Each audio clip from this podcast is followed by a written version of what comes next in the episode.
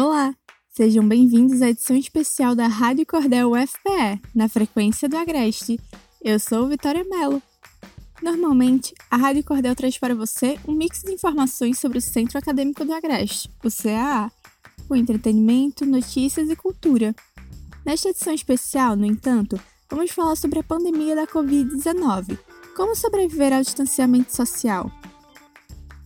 Vamos trazer para você reportagens com depoimentos de alunos e professores sobre esses dias de recolhimento social. Além disso, daremos dicas para que possamos sobreviver ao isolamento.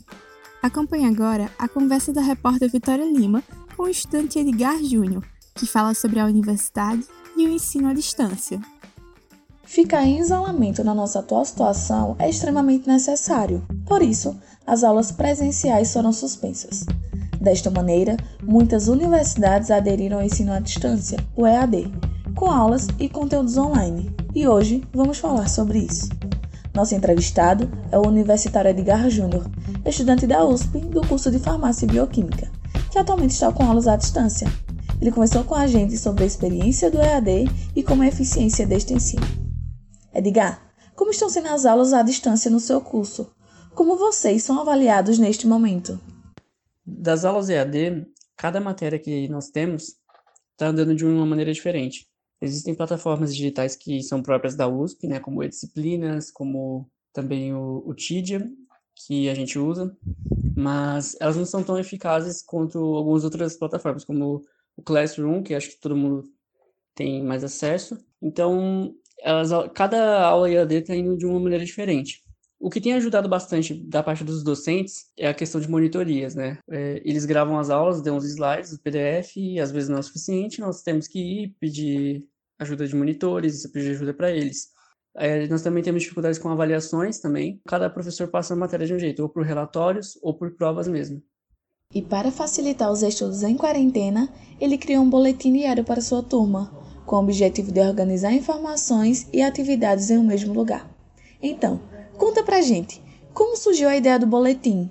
Como você conseguiu organizar todos os assuntos em um mesmo arquivo?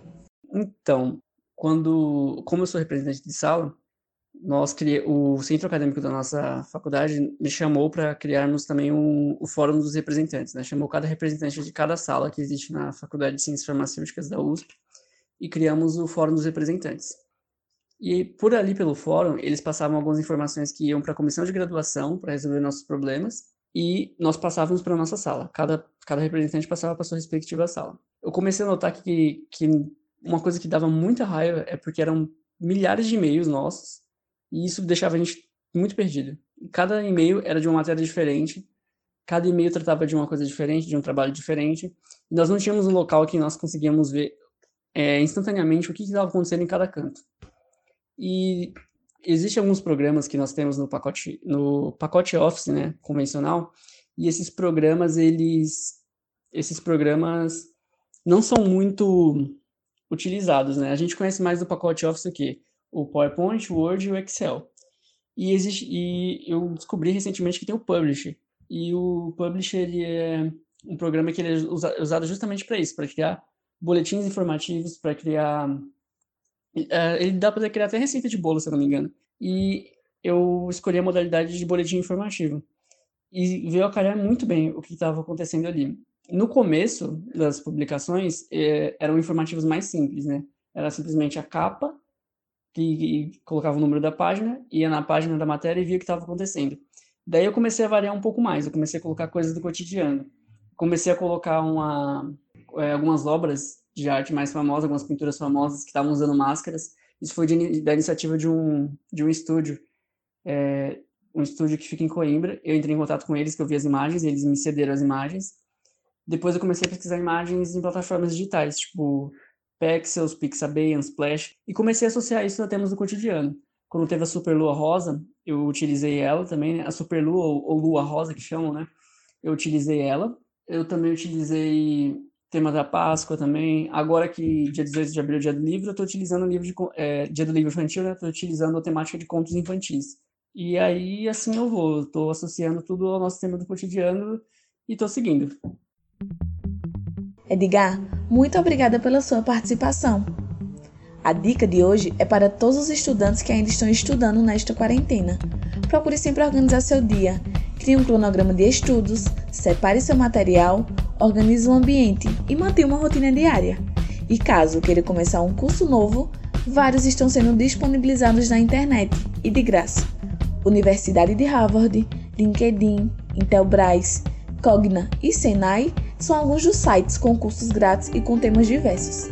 E por último, e não menos importante, lavem minhas mãos e fiquem em casa. Vitória Lima, para a Rádio Cordel UFPE.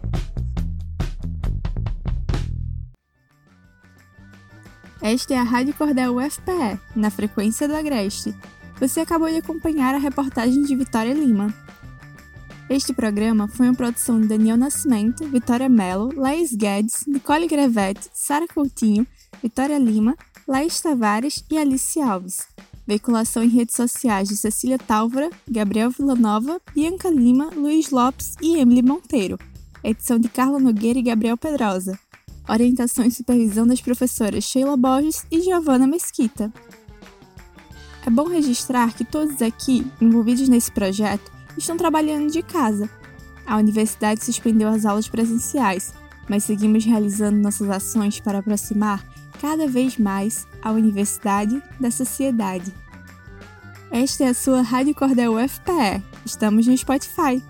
Quer se comunicar com a gente? Estamos no WhatsApp. Anota aí: 992781485.